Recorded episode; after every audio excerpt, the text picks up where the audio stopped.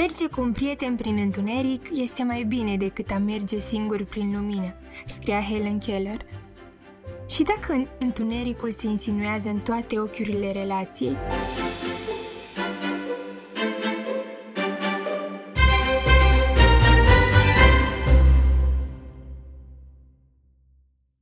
Rebecca și Alma sunt prietene de când se știu, adică de peste două decenii. Practic, au crescut împreună. Au participat la evenimentele importante din familie fiecăreia și au împărtășit cele mai ascunse visuri. Este o relație longevivă, dar Rebecca se îndoiește că va dura toată viața. În ultimul timp a devenit tot mai reticentă să-i dezvăluie alme informații personale și încearcă să limiteze timpul petrecut împreună. Nu este sigură că și-ar dori să pună capăt relației, dar gestionează tot mai greu frustrarea pe care o produce comportamentul prietenei sale. Alma nu se abține de la remarci acide, pe care le cataloghează ulterior drept glume. Critică alegerile și valorile Rebecca și devine manipulatoare atunci când prietena ei se distanțează de ea. Încercările de a atrage atenția asupra acestor derapaje nu au dat roade iar Rebecca oscilează între suspiciunea că relația a devenit una toxică și vinovăția de a judeca prea aspru prietena de o viață. Profilul relațiilor sănătoase Prietenii sunt o a doua familie și încă una pe care o alegem, iar relațiile cu ei se modifică de-a lungul vieții, dovedindu-și fie flexibilitatea, fie incapacitatea de a se adapta schimbărilor.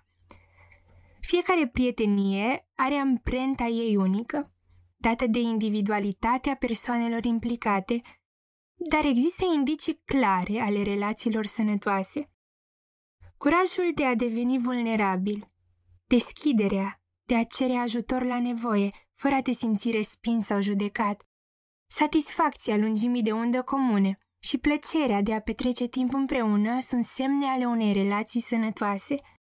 De asemenea, dorința de a investi în relație, respectul față de valorile și credințele celuilalt și confortul de a fi tu însuți, fără să te simți expus. Un alt indicator al unei prietenii solide este acela că relația nu moare, chiar dacă distanța fizică sau alte circumstanțe întrerup comunicarea pentru luni sau chiar ani.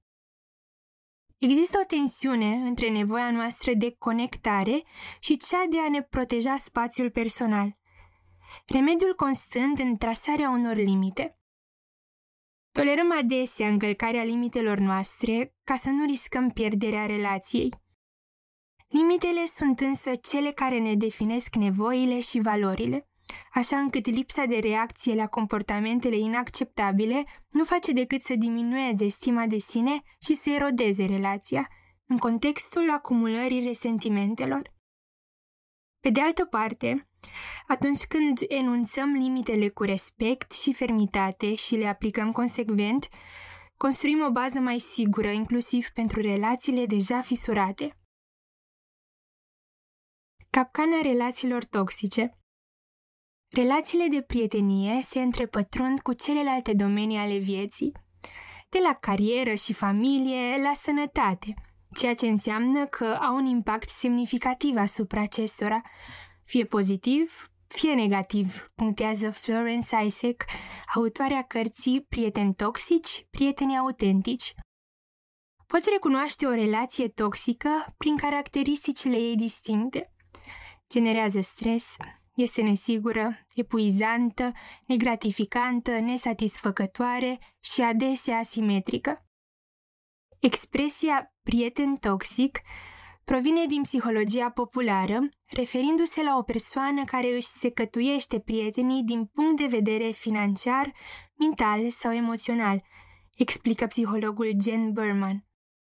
Lipsa sprijinului și a empatiei, imprevizibilitatea comportamentului, exprimarea emoțiilor în moduri nesănătoase, folosirea manipulării și gelozia față de prietenii unui prieten apropiat fac parte din decorul unei relații nesănătoase.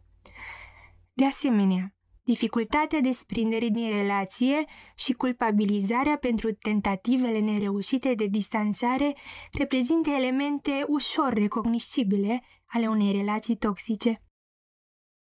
Detașarea este posibilă atunci când realizăm că vechiul nostru tovarăș de călătorie ar putea să nu fie un prieten toxic pentru altcineva, dar a devenit nociv pentru noi.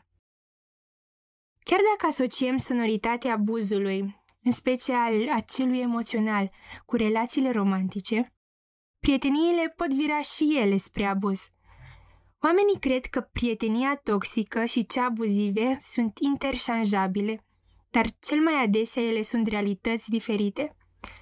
În timp ce prietenii toxici pot fi egoiști, agresivi sau foarte solicitanți, adesea nu-și dau seama că îl rănesc pe celălalt prin atitudinea lor. În relațiile abuzive, reacțiile nesănătoase se intensifică, iar lezarea celuilalt este mai degrabă premeditată. Când țesătura unei prietenii rezistă sau nu rezistă. Chiar și atunci când realizăm că o relație devine extenuantă, tindem să o menținem din inerție sau de dragul trecutului. Dar, în unele cazuri, relația poate fi salvată dacă părțile descoperă că dețin voința și instrumentele necesare unor ajustări. O prietenie nu funcționează uneori nu pentru că unul sau ambii parteneri ar fi persoane toxice, ci pentru că există tipare relaționale diferite, determinate de tipul de atașament format în copilărie. Persoanele cu atașament securizant sunt capabile de apropiere emoțională, dar oferă în același timp suficientă libertate prietenilor. O astfel de persoană nu ar fi cel mai probabil lezată dacă un prieten i-ar refuza invitația în favoarea altui prieten. Dar pentru cineva cu atașament anxios rezistent, un astfel de incident capătă proporțiile unei apocalipse personale.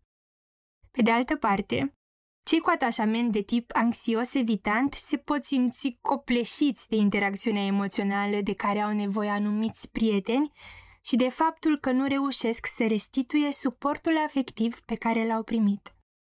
Discuțiile oneste și trasarea limitelor cu blândețe și fermitate ar putea îmbunătăți calitatea unei relații în derivă. Atunci când nu reușim, în ciuda tuturor eforturilor, să ajungem la o frecvență comună, este timpul să le permitem prietenilor să schimbe orbita și să se deplaseze din cercul prietenilor foarte apropiați spre unul din cercurile mai îndepărtate. Atunci când analizăm dacă o prietenie merită sau nu salvată, trebuie să luăm în calcul cât de mare este prejudiciul produs, afirmă psihologul Harriet Lerner. Este o dovadă de maturitate să pui capăt unei relații care scârție, dar la fel de matură poate fi și acceptarea carențelor prietenilor noștri, susține aceasta, explicând că oamenii au, de regulă, mai mulți prieteni, așa încât nu este nevoie de o gamă completă de sprijin emoțional din partea fiecăruia. Încheierea unei relații ar trebui să fie precedate de explicații sincere asupra motivelor rupturii, dar prietenii abuzivi și adesea și cei toxici nu pot gestiona bine respingerea, așa încât poate fi mai bine să plece în liniște. În anumite cazuri, persoana abuzată ar putea avea nevoie chiar de terapie, ca să înțeleagă cum s-a angajat într-o relație atât de disfuncțională și cum poate evita acest lucru pe viitor.